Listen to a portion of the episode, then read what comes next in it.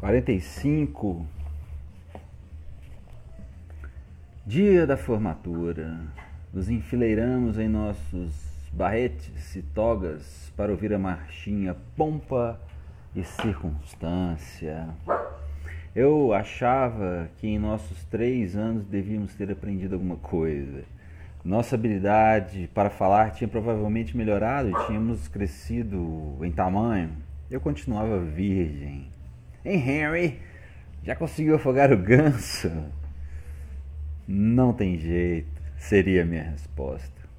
Jimmy Hatcher sentou ao meu lado, o diretor estava discursando e realmente ia ao fundo daquele velho barril de merda. A América, a grande terra das oportunidades, e qualquer homem ou mulher que tiver disposição para trabalhar se dará bem na vida. Lavador de pratos, eu disse. Homem da carrocinha, disse Jimmy. Ladrão, eu disse. Lixeiro, disse Jimmy. Enfermeiro no hospício, eu disse. A América é corajosa. A América foi construída por gente de coragem. Nossa sociedade é justa.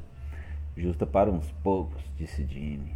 Uma sociedade correta e todos aqueles que procuram pelo sonho ao final do arco-íris irão encontrar um cu preto e cabeludo, sugeri. e posso dizer sem excitação que, particularmente, essa turma do verão de 1939, a menos de uma década do começo da nossa terrível depressão nacional, é a turma mais dotada de coragem, talento e paixão que já tive o privilégio de testemunhar mais do que qualquer outra. As mães, os pais, os parentes aplaudiram fervorosamente. Uns poucos estudantes se uniram a eles.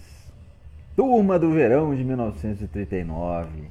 Tenho orgulho de seu futuro. Tenho confiança em seu futuro. Envio-os agora para sua grande aventura. A maior parte deles, a maior parte deles iria para USC curtir mais quatro anos de vida longe do trabalho. Envio minhas preces e bênçãos a vocês. Os melhores estudantes receberam seus diplomas primeiro, foram sendo chamados. Abe Mortensen estava entre eles. Pegou seu canudo, aplaudi. Onde ele vai terminar? perguntou Jimmy. Contador em uma fábrica de peças automotivas manufaturadas em algum lugar perto da Gardena, Califórnia. Um emprego para a vida toda, disse Jimmy uma esposa para a vida toda, acrescentei. Abe nunca será miserável, nem feliz. Um homem obediente, um pau andado, uma múmia, um covarde. Depois que os estudantes laureados haviam recebido a atenção que mereciam, começaram a nos chamar. Sentia-me desconfortável sentado ali, queria caminhar. Henry Schnafsky! Fui chamado.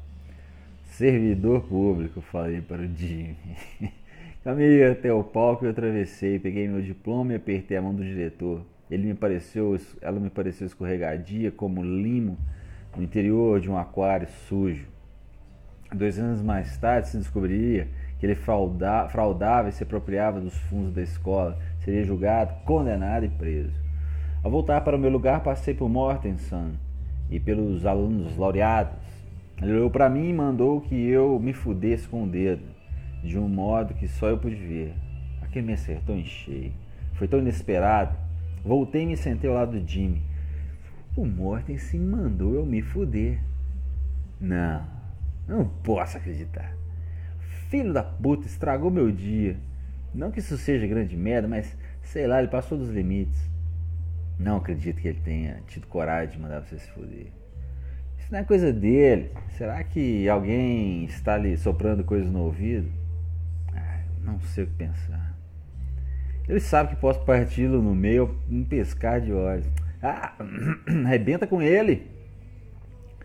Mas você não, não vê que ele me venceu, foi o modo como me pegou de surpresa. Tudo que você tem que fazer é dar uns chutes naquele rabo. Você Acha que aquele filho da puta aprendeu alguma coisa lendo todos aqueles livros? Sei que não há nada importante neles, porque eu os li pulando as páginas de quatro em quatro. Jimmy Hatcher, seu nome foi chamado. Sacerdote, ele disse. Criador de galinhas, eu disse. Jimmy foi até lá buscar seu canudo, aplaudiu com força. Qualquer um que pudesse viver com uma mãe como a dele merecia algum tipo de condecoração. Voltou e ficamos assistindo aos garotos e às garotas douradas receberem seus diplomas.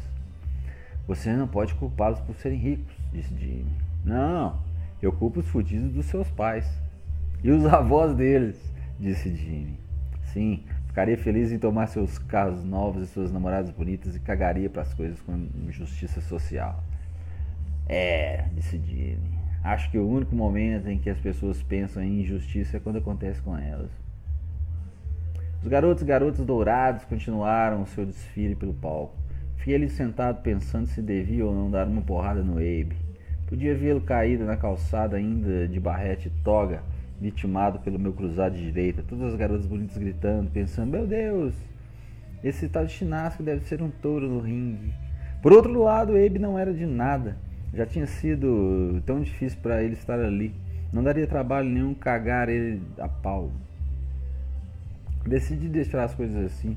Eu já tinha quebrado meu braço, seu braço, e seus pais, afinal, não tinham processado os meus. Se eu lhe quebrasse a cabeça, certamente haveria processo, e eu tirar até o último cobre do meu velho. Não que eu me importasse, era pela minha mãe. Ela iria sofrer de um jeito muito idiota, sem razão nem sentido algum. Então a cerimônia terminou. Os estudantes deixaram seus assentos e se enfileiraram. Foram ao encontro de seus pais e parentes no gramado frontal. Houve muitos abraços e cumprimentos. Caminhei na direção dos meus, mantendo-me a um metro de distância. Vamos lá fora daqui, eu disse. Minha mãe olhava para mim. Henry, estou tão orgulhosa de você. Então a cabeça da minha mãe se virou. Oh, lá vai Abe, seus pais. Eles são pessoas tão legais. Ei, senhorita, senhora Mortensen. Eles pararam. Minha mãe correu ao encontro da senhora Mortenson e a abraçou. Fora ela quem, após longas horas de conversa com minha mãe pelo telefone, decidiu suspender o processo. Havia sido decidido que eu era um indivíduo confuso que minha mãe já sofreu bastante em função disso. Meu pai apertou a mão do senhor Mortensen e eu me dirigi até ele. Ok, seu chupador. Que ideia foi essa de mostrar o dedo para mim? Que? O dedo? Não sei do que você está falando. O dedo. Harry, realmente não sei do que você está falando. Tudo bem, Abraham. É hora de ir, disse sua mãe. A família Morton se afastou toda de uma vez só. Fiquei parado observando, então seguimos para o nosso carro velho. Caminhamos até para o oeste, até a esquina e viramos em direção ao sul. Bem, aquele garoto dos mortos realmente sabe se aplicar nos estudos, disse meu pai. Quando você vai conseguir algo parecido? Nunca vi você botar os olhos num livro escolar. Nunca vi estudando sozinho. Alguns livros são estúpidos, eu disse. Ah, eles são estúpidos, não são? Então você não quer estudar. O que você sabe fazer? No que você é bom? No que você é capaz? Gastei milhares de dólares na sua criação para alimentá-lo e vesti-lo. Vamos supor que eu ponha você no olho da rua. Então o que você fará? Caçarei borboletas. Minha mãe começou a chorar. Meu pai arrastou por uma quadra até o local em que nosso carro de 10 anos estava estacionado. Quando fiquei ali parado, as outras famílias passaram voando em seus carros novos, indo para algum lugar. Então Jimmy Hatch e sua mãe passaram caminhando. Ela parou. Ei, espere um minuto, ela falou a Jimmy. Quero cumprimentar o Harry.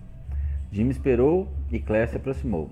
Colocou seu rosto bem junto ao meu, falou baixinho para que Jimmy não pudesse ouvir. Escute, doçura. Na hora que você quiser se graduar de verdade, posso dar um jeito de lhe arranjar um diploma. Obrigado, Clary. Procurarei você. Vou arrancar suas bolas, Henry. Não duvido, Claire. Ela voltou até onde estava Jimmy e eles seguiram rua abaixo. Um carro muito velho veio se arrastando, parou e o motor morreu. Podia ver minha mãe chorando, lágrimas imensas lhe desciam pelas bochechas. Harry, entre, por favor, entre. Seu pai está certo, mas eu amo você. Esqueça.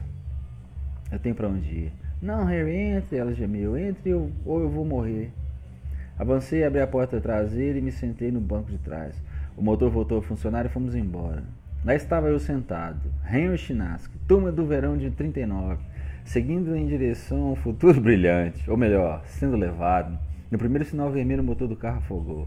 Quando o semáforo abriu, meu pai ainda tentava ligar o motor. Alguém atrás de nós enfiou a mão na buzina. Meu pai deu um jeito de fazer a máquina funcionar e conseguimos ir em frente. Minha mãe tinha parado de chorar. Percorremos o resto do caminho assim, todos em silêncio.